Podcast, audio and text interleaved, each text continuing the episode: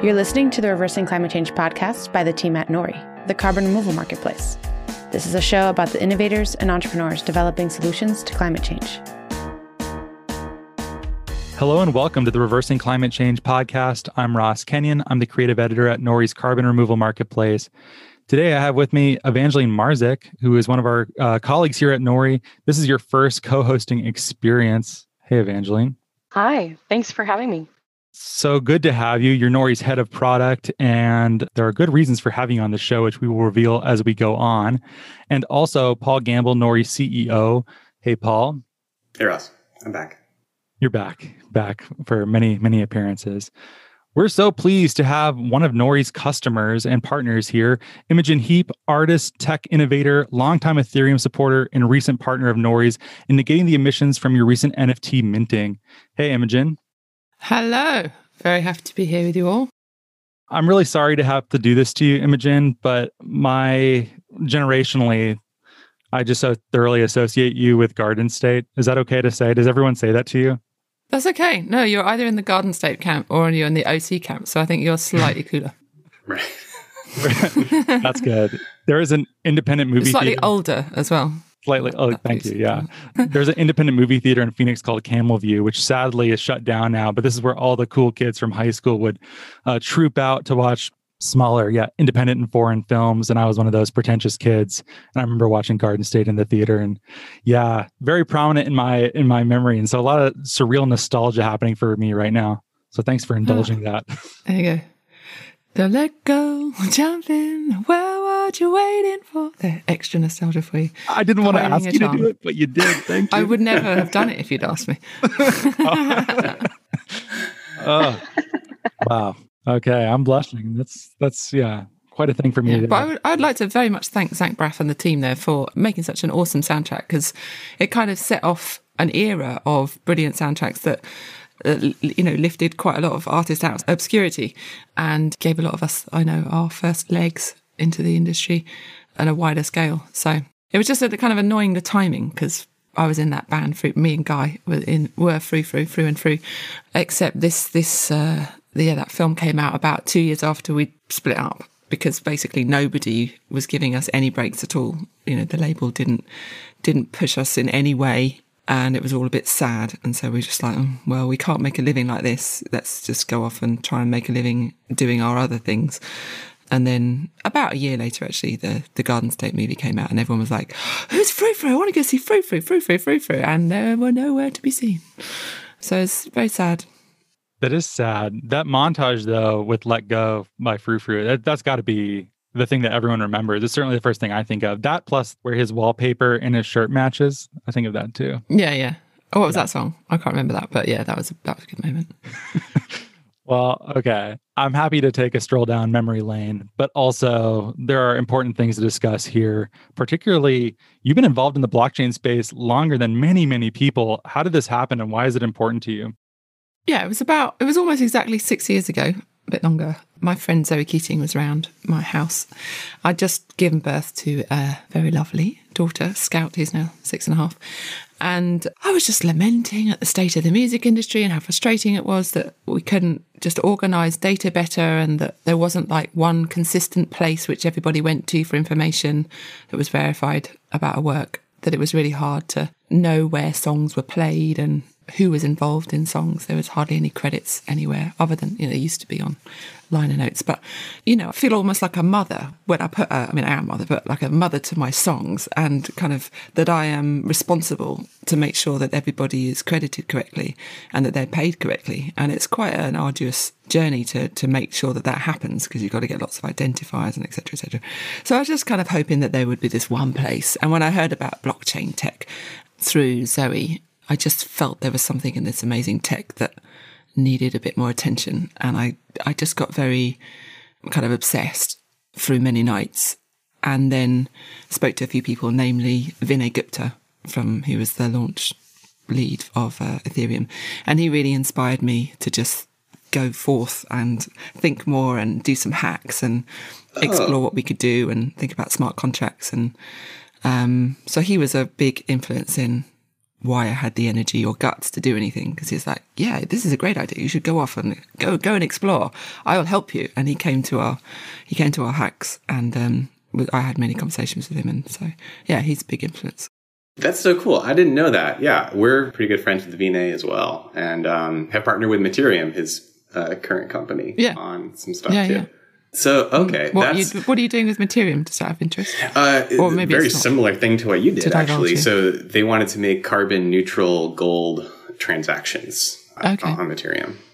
Yeah, and then he's got this whole other thing about his hexayurts that really he yeah. to create these like you know housing for disaster spaces that need housing, and that's his whole kind of drive, I think, to like make sure that that happens. But in the meantime, he's doing these awesome things. He's just like a man of wonders. Yeah, we uh, deeply inspiring. We got connected to him through this other blockchain project that we were friendly with a couple years ago, and when we um, Ross and I passed through London, I think that was in 2018. It was yeah, it would have been like three years ago, and uh, managed to get some of his time and we we had the like most wild 3 hour conversation talking about like the future of like refugee nation states and mm satellite guns and oh AI drone warfare, but also yeah. like dating apps. And yep. it was. he's got thoughts on all of it. Yeah, yeah. yeah. He's, he's really amazing. Yeah. Is your main interest in blockchain primarily about the crediting and the payment for musicians? I have friends um, in the music industry. I know it takes a very long time to settle and get paid for various types of sales, especially digitally. It's not very transparent. It doesn't seem very artist friendly. I see a lot of complaints from my musician friends. And so you're trying to untangle that entire confusing nexus. Well, I think really all I really wanted to do was just kind of share the block like other musicians were doing as well at the time. I just, for some reason, got a bit more airspace.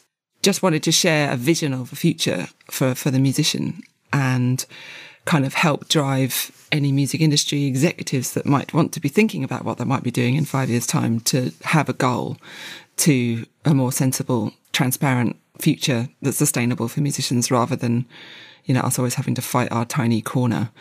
And that to enable and, and, empower the music industry to always be ahead of the curve rather than having to fight for scraps for new services who want to innovate in the space, but it's hard for them to do so because the data is disorganized which means they often go to the major labels because that's where the only slightly organized data is in large volumes with the songs and innovate. You know, then we get our Spotify's and our Deezers and etc. etc. Um, but it is an Apple, obviously iTunes, Apple Music is called. Sorry. But then in the process of doing that, the labels, you know, get chunks up front for the privilege of using their music, of which the musicians don't see any of that. And then they negotiate these tiny royalty rates because it doesn't really matter to them because the labels have big chunks.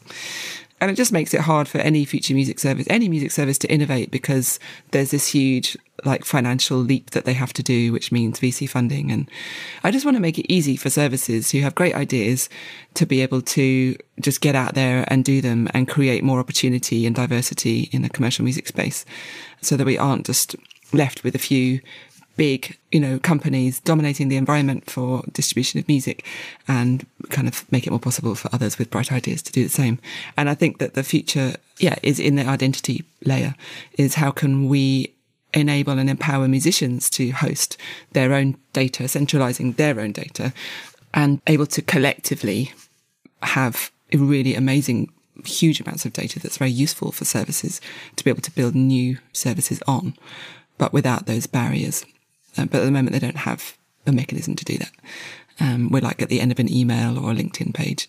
So that's what this creative passport thing is all about, really. That, that's kind of after 60, well, after about three years of, I didn't ever want to make anything. I literally just was, I would have been quite happy to just try and make music again after the birth of my child. But then through the imagination of this ecosystem that I called mycelia, which is really just a metaphor for a kind of living, breathing music space where everything contributes to everything else and it kind of creates these nice loops. And we don't have just like one massive tree and all these tiny little weeds trying to make it, you know, or, or tiny little saplings trying to make a trying to make a go of it, and they're all dying because they can't get to the the light. But the mycelia is enabling us to all see the light and get get what we need, the nutrients, which is kind of the music makers. Um, and I just feel like if that bit was organized and sorted and we were able to share publicly, privately data that was useful to the industry, then we could really shift things around and become the dominant force, which we are, but we're un- we're disempowered because we don't have a way to connect. I kind of saw in those early hacks tons of companies. I went to like a million conferences and did my bit, and loads of music services had come up and they'd show me their awesome things. And, and, I'm like, how are you dealing with the licensing? And they're like, oh God, they're just trying to do all licensing it's so hard. And then none of them see the light of day. Um, and it's just really a shame because just billions of pounds gets wasted every year, that hurdle. So, that's what we want to try and do, um, just to make it easier for people to innovate in the space and for musicians to get their data organized to be prepared for any future exciting things that may happen. so, why did you choose NFTs as the specific solution? And when you talk about NFTs, do you describe that in a specific way to the artists and the folks in your collective? Yeah, I didn't consider that as being a solution. Uh, I consider that I was hoping that that would be a possibility to raise funds for our project that we're doing because it's it's self funded primarily by me. Um, thanks to Harry Potter play income because I made the music to the Harry Potter play. But then, of course, when the pandemic hit, you know, all that money just disappeared. So, like 75% of my income just disappeared overnight. And all those people that I'd hired for the Creative Passport and my own team to kind of build out other projects were all in jeopardy, you know. So, we did have furlough, but it didn't, didn't cover me, you know, quite a lot of the other stuff that was going on. So, we just needed we were hoping that there might be a silver bullet in um, my relationship to blockchain of the past that that might suddenly mean that i get you know money from people who believe that i was there at the beginning of ethereum and let's give imogen some money with her nfts but you know i realized very quickly that that just wasn't going to happen because just like anything releasing music you can't just suddenly release music and expect it to make you know, bags of money. No matter who you are, you know, you've still got to go out there and let people know it's there and do the marketing and live the life and get on Clubhouse, you know, 24 hours a day and promote it. And I didn't do that because I couldn't, I just didn't, I don't know, I was just naive. Like most people thought, oh, the NFT is this like success pill because we only heard about the really extreme successes of like millions of pounds. So there was this kind of like this gold rush idea that we could all suddenly finally be able to earn money with NFTs, but it's misguided because it doesn't show you the what's under the tip of the iceberg, of which I was one of them. Um, but that's okay because it still raised quite a lot of money, but not as much as we'd hoped. Otherwise, I probably wouldn't have done it. But now I've, after time, realised what more what an NFT could be in my own musical environment, and I'm quite excited about exploring that when I get my ducks in a row. Maybe we should explain a little bit what exactly is an NFT and uh, how you're using them. Assume that someone doesn't know what we're talking about. They've just seen someone obnoxiously repeat that acronym at them for sure. now six months. Okay. Well, even if I told you what the acronym meant, it probably wouldn't make any more sense. That's but um, an yeah. NFT stands for a non fungible token, which means that you can't exchange it like for like for anything else. So if I had a pound coin and you had a pound, uh, and you, you know, and I wanted to give you a pound coin, you could go and use that pound coin and it would just be a pound coin. But if I gave you a very special teddy that I'd owned for, you know, my whole life, and there's nothing else like it, and it's completely that only one in the world, then that would be a different thing. And that's what these NFTs are essentially. They're like digital represent, they are digital pieces of art or a digital record of a transaction that happened that means that you own that thing. And so what what I put out, I mean, people have been doing all kinds of things, mainly around digital art, but primarily mine was around music. But I did work with a designer, long collaborator, uh, uh, Andy Carne, who did the artwork, and my friend Tim Exile. It's very convoluted what we did. But essentially, what ended up people ended up buying, of which there were two buyers, and there's still a couple out there. You know, still a couple of NFTs that we didn't sell for the price that we were hoping, a reserve price. So essentially, they got a piece of audio that's like a minute long, but it's a looped event of like some audio for about seven to 10 seconds that's just looped around and around. And then it's got a piece of visual attached to it that Andy did. And it sounds crazy saying that. But anyway, so they raised roughly, well, they raised two ether each. And when you think about what it was, which is like, you know, a very quickly put together piece of music on this app that I love called Endless, you know, people weren't really buying it for what it was worth, maybe. They were buying it to support what I was doing. And I think that's what NFTs kind of can be is patronage. You know, you can go off and listen to that piece of music any time of day. It's like right up there on OpenSea, you can go and hear it. You know, I haven't released it on iTunes or anything like that because it's just like a looped bit of audio, but it's out there if anyone wants to listen to it. It's just that these two people wanted to have ownership of that thing, to say that they have ownership of that thing, and to show, I think, to show their support of what I'm doing. But every artist, every person who creates these NFTs is different there might be just some amazing film, short film that is an NFT, and they might be able to do different things with that film. It's quite like kind of grey area about what you can do with that. Because one of the people that bought it was this guy, Don Diablo, who's a DJ, musician, very, very successful. And he released his own NFTs. He went for like loads of ether, you know. Um, but he spent a very long time putting these amazing NFTs together. And he really did like the whole shebang for like a year of raising awareness and doing all the chats. And then he sold it for, I don't know, it was like over a million dollars. And fair enough, you know, it's like a lot, a lot of effort. He lived and breathed it. And I just kind of like went, put it up, experiment, and got some money out of it, you know, which I'm very grateful for because it, it does contribute, you know, quite a lot. And it was great to be able to share the Nori story and contribute to the conversation about environment and blockchain and just kind of raise awareness to some options that could be done so that for the time being, whilst it is not good for the environment, it's going to be way better for the environment than the oil dollar, you know, or, you know, in the future, it's, it's going to be amazing. It might just lift us out of the hole that we're in. But right now, it's not that. So there is that to contend with as well. Those conversations on social media, which did get to me um, because it's hard to share the wider picture and share your belief and trust in a in a good future that these people, these developers, are developing towards in 140 characters or whatever. Yeah, it seems like there's a lot of just meme misunderstanding. Maybe the carbon emissions of blockchain stuff became like really widely discussed and talked about in the last few months. I also think just to comment on what you were talking about, like as you were trying to sell your NFTs and like the timing in the market. So I think like that, that big one that Beeple sold for like $69 million, that was maybe a month, a month and a half before your NFT drop was. And you know, corresponding also with the mark, like overall crypto markets too. I think this is a, a factor that these NFT sales and these auctions and stuff, they're all happening on blockchain. So on these big NFT platforms like OpenSea, where, where yours was, and people are buying it with crypto. And just having been around in the crypto space for a long time, it does feel to me like there are people who are, they have a lot of crypto that they accumulated uh, a long time ago. And it's like easier for them to kind of toss that around into other speculative investments when they're thinking about NFTs as speculative investments and that kind of thing. And then just unfortunately, like before your drop happened was when the most recent market peak happened. So as like overall crypto values were going down was when you were trying to launch into the marketplace. And so that was just unfortunate hmm. timing. And it feels like NFTs as a as an asset class are still incredibly early because as you said, like people haven't really figured out like all of the potential that they have. Yeah. Yeah, yeah. I mean, I'm glad I'm glad we did it. It was more like an experiment it really was an experiment. I just had higher expectations because I desperately want to support this project, you know. So I just thought, because everyone around me was like, yeah, you're just going to do so well because you're like the queen of blockchain from 2000 and whatever it was.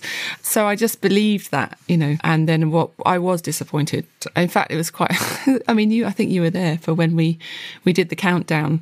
Um, we were still kind of clinging on to the hope that there might be you know, some whales lurking and they might just suddenly pounce on it like an eBay, you know, at the end of an eBay. But it just didn't happen. and then finally Don Don came in and like saved the day and kind of really added his weight to the conversation and bought bought bought one of them, bought the first one. With the intention that he might work on it. You know, he said oh, maybe we could turn this into a track and then it could be something else and it could be worth more money. And then, you know, that could go to the creative passport. So that would be win win win. That would be super amazing if that happened, and maybe it will. But it, I'm glad that I did it because I didn't understand the space really before I came into it, the NFT space. It, I just had been dealing with this creative passport thing over here and life over here and mother over here and just had really taken my head out of it and not really, not really knew what was going on. So it's good to just go into it and kind of go, okay, this is where we're at now. And it has changed the way that I've thought about how I'm going to release music just as an artist. Kind of quite freeing in the thought that there's a space, there's a place emerging where you don't have to release a fully finished song, that you could kind of create collectible audio, shareable kind of nice items that people could have, like Cabbage Patch Kid cars or whatever, but just like really beautiful musical little moments, which is what Endless, I haven't talked about Endless, but what Endless is doing, capturing the flow of creativity in the moment, being able to exhibit that rather than a final finished track, which can sometimes take, you know, a couple of months if you're me. So it's something quite freeing about having these smaller instances of like micro releases that could be exchanged and, and enjoyed by the fans in a different way. Would you do it differently if you did it again next time? I would lower my expectations. And I mean, I would probably do it differently because already the space has drastically changed, even just in the last couple of months. I'm sure there's much easier ways to, to do it. I mean, we did a quite a complex convoluted way around of doing it. We decided to kind of register them on cargo because we could then get permanent web storage with Arweave for the items and then they would be up on the OpenSea marketplace. So I kind of understood that, you know, how the wallet works and what, what gets attributed to the wallet and, you know, all this stuff. And then I kind of, I really missed a trick on not putting my creative passport public profile, you know, in the metadata because that's the whole point. It's like, how do you know that that was Imogen Heap that, you know, created that NFT. It could have just been anyone. I mean, it was me, but you know, that kind of identity bit linking to the NFT is a key thing for kind of authentication. So yeah, I would I would definitely think differently about it. And that's what I'm trying to do kind of now is just thinking holistically about all the bits of my career and how I can connect the creative passport, my identity there, with my app that I have with my fans, with maybe verifiable credentials to when they have achieved a goal or they've collaborated with me in a certain way, and then how that can be used maybe as some kind of token or currency with other artists. You know, like my fans might get uh, kind of 10% off one of my friends' gigs or, but by, by kind of collecting these verifiable credentials as a kind of milestone in, in our fan in the fandom artist relations. I mean, I've just done loads of collaborations with my fans, so making music or doing artwork together or videos together or you know that kind of stuff. So yeah, just I suppose it was just good because all of this stuff just, I was like, okay, so that thing that we were hoping would happen six years ago, that's now called this. And that thing that we were kind of imagining looks a bit like this is actually called this. And just kind of putting names to things which now have emerged and are like verifiable credential, kind of more into the the general name space, like the general vocabulary of tech vocabulary of what's becoming the norm is helping us to. Were the things that the tools themselves should have done differently in order to kind of anticipate those needs? Or were there parts of the, the process that were harder or easier because of the tools that you had or the, the understanding that you were able to have when you went into that process? I found it extremely confusing. I had to create an identity with OpenSea. And I had to have a login, also a wallet connected to Cargo. And then how we inputted the, the metadata was really quite complex. Uh, we had to put some code in there. I mean, I didn't do it myself. We had uh, this guy called Sam Parker, who was the lead of the kind of NFT launch and all the stuff around it. But I was there with him, kind of going through and trying to understand it because that's what also why I was doing it. I was like, I need to figure this out. But um, it doesn't need to be like that. You know, at the moment we're talking in terms of like, it doesn't really feel very musicy. It's like this thing called OpenSea and there's a cargo and there's Arweave and there's like, it's not very, doesn't really make any sense. It hasn't been branded in a way that kind of, or a journey that makes sense. It's just kind of like, you just got to find your own way. But, you know, already there's companies that are just going to make it, are already making it easy for you just to take a, a, they take a percentage and they create the NFT for you guiding you uh, as well, perhaps into how you might want to represent your copyright or that what that NFT gives you right to do. Because there's no protection or kind of regulation, which is fun too, you know, but it also could maybe bite some people, including me, in the bum later on when they're like, no, I paid 2000 whatever for that.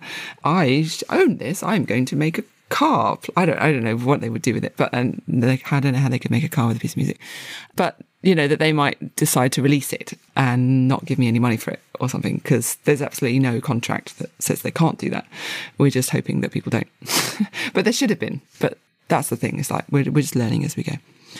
But it's important that I think, you know, artists who are inclined and have the freedom to experiment should, because we need to figure out what this space is going to be and we need to play a part in in that, not just, you know, the next record label or the next whatever coming up with solutions for us.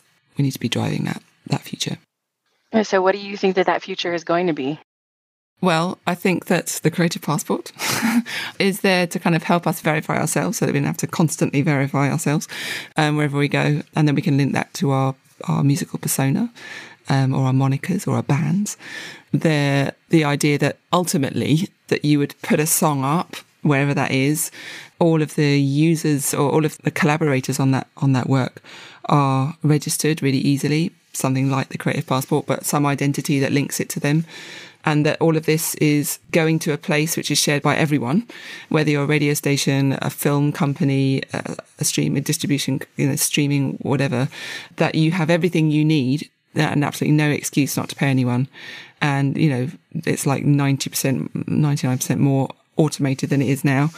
And we don't have like multiple bad data everywhere you go, fragmented databases, just millions of hours of people's time every year solving the same problems over and over again for their databases and not for others. And all that money obviously gets taken off the top from music makers currently. Like 50% of our royalties don't reach us. And that's a ridiculous amount of inefficiency going to the wrong people. But that's the problem. It's like there's no incentive at the moment because that 50% goes to other people. So their incentive wants to keep the system as it is. But I think the shift is happening. The trick is that we just need to make something that is so ridiculously simple and sensible. And these kind of incumbents that are there currently, it would be like business suicide not to use these tools. And that's that's where we need to get to, which we, we can. But I think it's a soft, slow thing. It's not a kind of like cut and slash and burn and let's create the new music industry. It's this kind of we have to do it softly because otherwise we also potentially might, you know, just really make it hard for those musicians who aren't in the space currently and who are just locked into that old world, just being taken advantage of again by the labels with some new distribution mechanism that they just pile onto an old contract with the same terrible percentage royalty. So yeah, I think what I want, what I just want to see is a musician being able to put up a piece of work. It's kind of effortless. Part of the journey has already been done already in the studio, where you're the songwriter, you're producer, you're the clarinetist, whatever you are. That's in the door in your work process. That's already happening. It's already, you know, kind of accessing, sharing information on a blockchain that's then seen by other parties connected to your identities it's shared with the publisher, the label, the distribution, everyone. And it's just one long journey. And then finally it's a thing and it's out there and ready to do business with the world. And it's kind of packed with amazing metadata to help it be discoverable and to help curation in the music space. Whether you're using a running app or a sex app or whatever you want to be using music for, that they can get the music that they need and you can get paid. And we can have this like incredible, alive, uh, music ecosystem with like thousands more services and thousands, just tons more choice, good, healthy competition, you know, monopolies goodbye, and allow musicians to kind of define their own little ecosystems so that you know, I might have seven smaller companies that I like to work with or seven smaller services that suit me as an artist because of the types of things that I do. And communities start to kind of form around these places. I almost see this like the song being a service rather than the service for the songs. That the song itself has layers and layers of data and information and interactive kind of points that services can plumb into and access and pay for. So that the, the data, the people that provided that data, should there be musicians or labels or whatever, receive money for that at every given instance.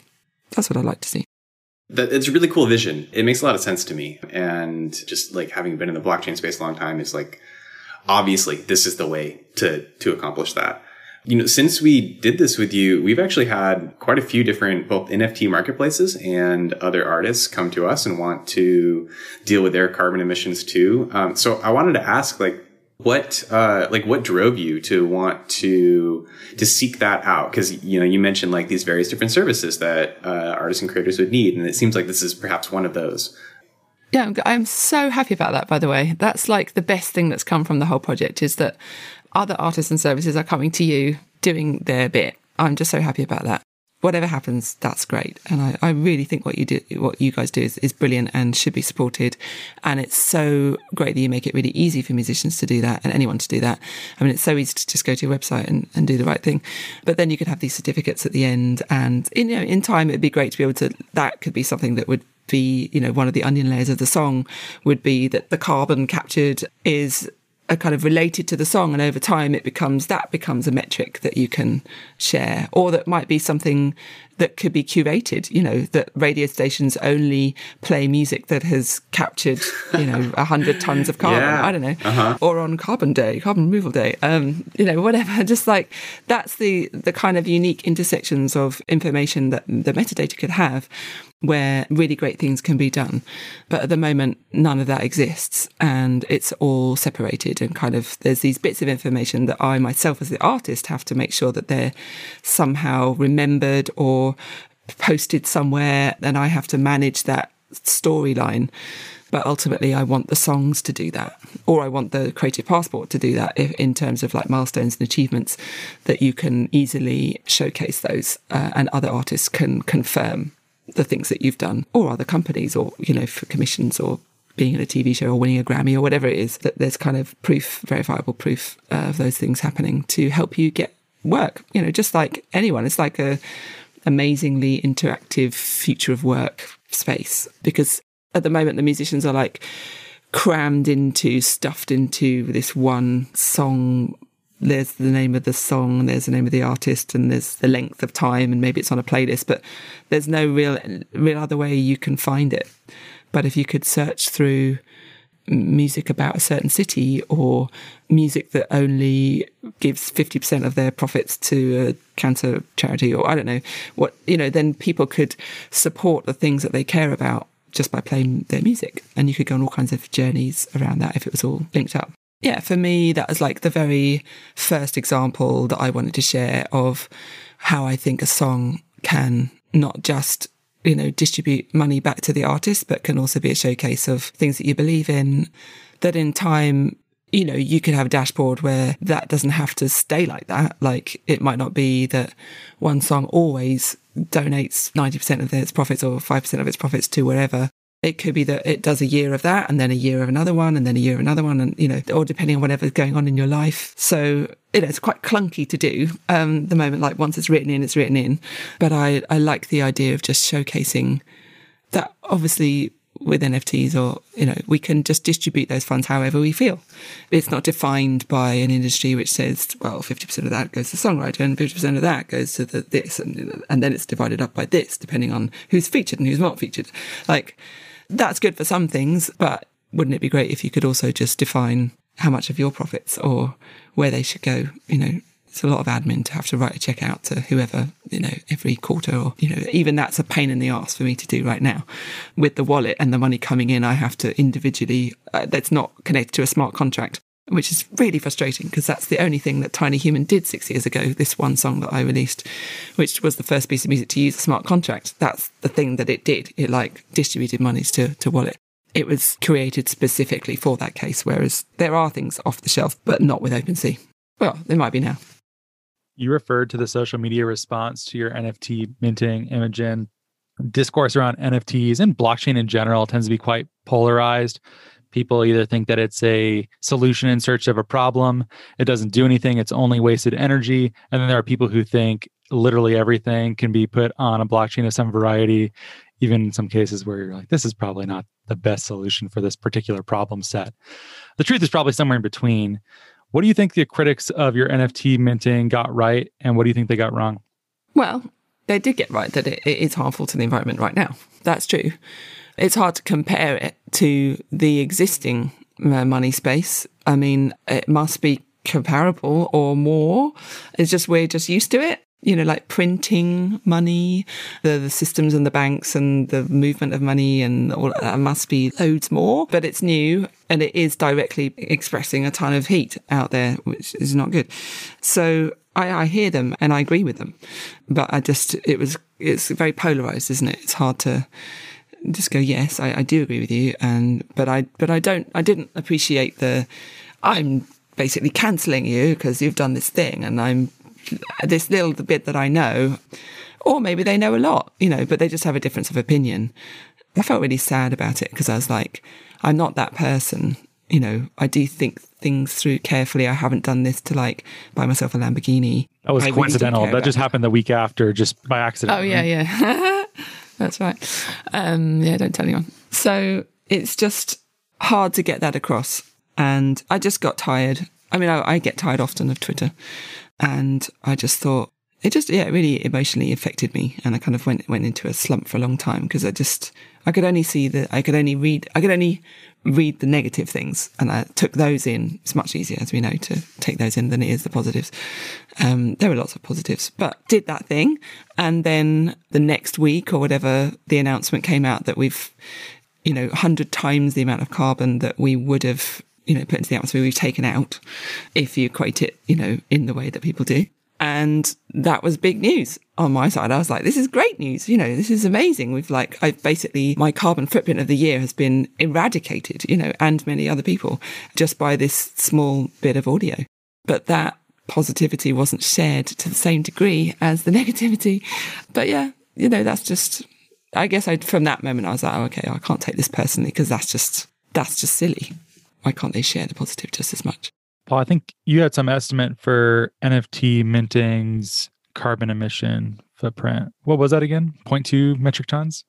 Yeah, yeah. It was about it was about 0.2 tons. It's about 200 kilograms of CO2 approximately for like one transaction of an NFT on Ethereum in a sort of standardized unit kind of way, which, uh, and then uh, Imogen mentioned 100 times. So it was 20 tons that were removed from that first NFT sale, which is like really significant compared to the amount of emissions created. And who knows also how much of that, how much of those emissions were from like renewable energy sources too. Like that's assuming a worst case scenario.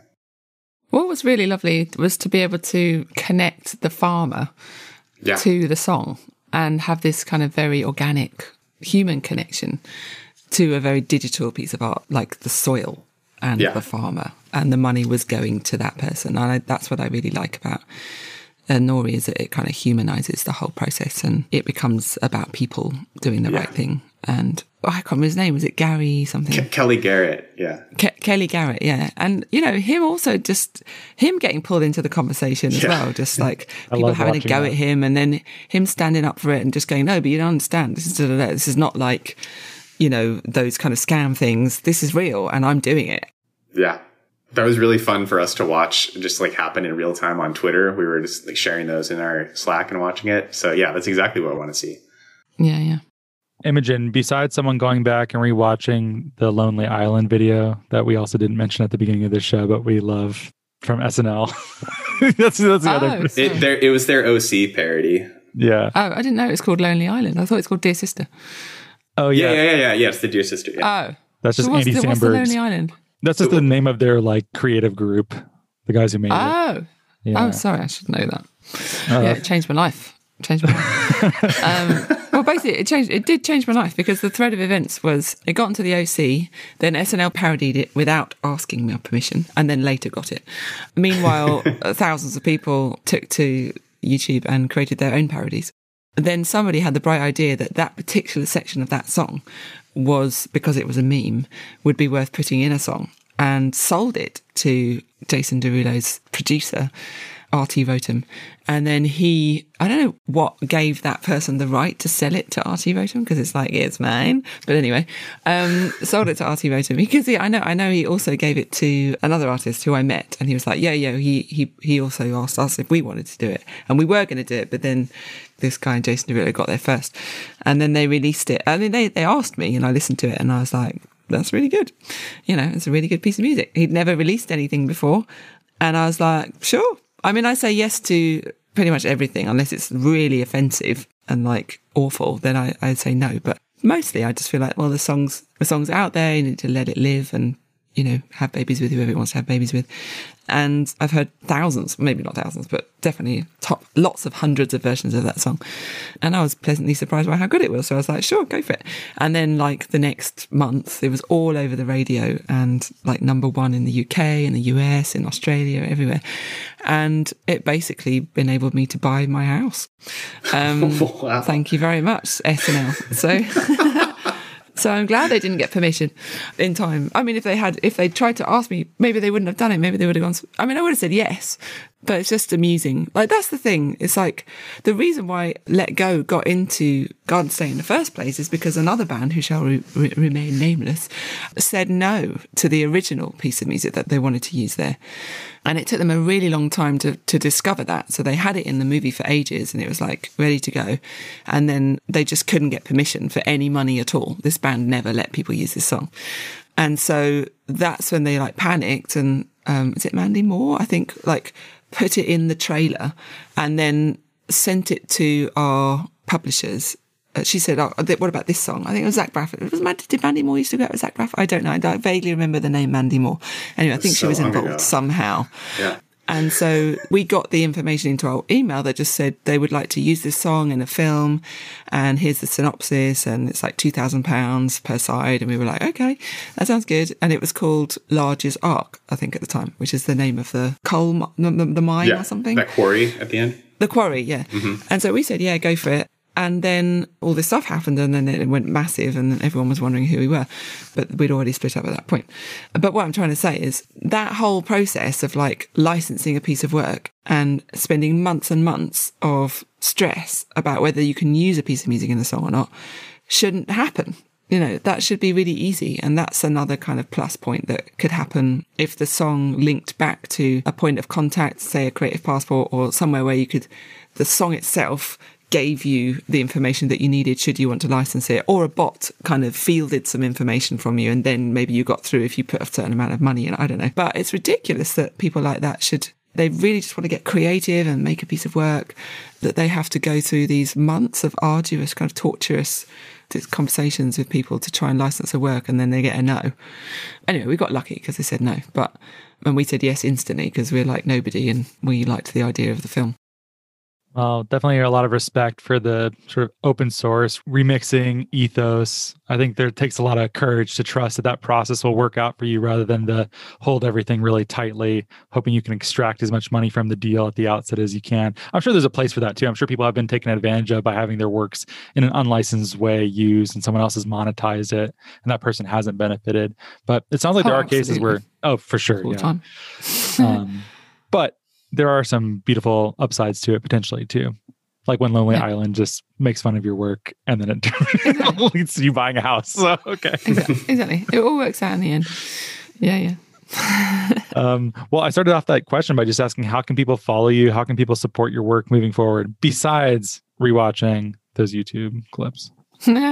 They don't really help me at all. Uh, oh, okay. They, they help Sony, maybe my tiny amount help Sony. But in a few years' time, those licenses will be mine again, which is very exciting. Okay, so if you want to support me and you like hearing me ramble on, then you can go and join my app, which is imogenheap.app. There's like every single demo I've ever done, stuff that I'm working on right now, uh, conversations that I have. I have a chair in my house here where I talk to my fans and we are developing my AI self slowly but surely, hopefully over the years. So we're kind of creating a knowledge store of information through our question and answers and they're contributing the work to this knowledge store. It's very exciting. Wait, so um, is there a future where there's like an Imogen chatbot that there's already one. Oh wow! Yeah, cool. Yeah, yeah. But you can't you can't go and check it out unless you go to my app because it's very right. much under under wraps. Just like we're just testing it out. But it's just a kind of fun project we've been doing for about a year. In fact, we we had a birthday cake for a Imogen, augmented Imogen, a couple of weeks ago because it was her birthday or it's their birthday. I don't know how they will present themselves in years to come. Um, so yeah, if you want to kind of join in the madness, just go to imogenheap.app. And if you'd like to support the Creative Passport, um, if you're a musician and you'd like to donate, then you could do that to just go to creativepassport.net or sign up. You know, uh, it doesn't really do anything at the moment. It's just a, a case of like getting numbers of people in there who believe in this future, and together we will we will find a way by developing it uh, together, which we're doing. So yeah, just come and join in to that future space. Build it together with us now. It's really good. There's a great community there. So yeah, there's two ways. Thanks for being on the show and thanks for working with us. We're so happy to have you as a Nori customer and partner. And thanks, Imogen. Thanks for coming on the show. Pleasure. Pleasure. Pleasure. and thanks, Paul and Evangeline. Yeah, thank you. That was fun. Yeah. Yes. Thank you. Yeah. And if you like the show, please give us a great rating and review on Apple Podcasts. It helps a lot. And uh, hey, go interact with an AI version of Imogen. That sounds pretty fun. Thanks so much for listening and have a great day.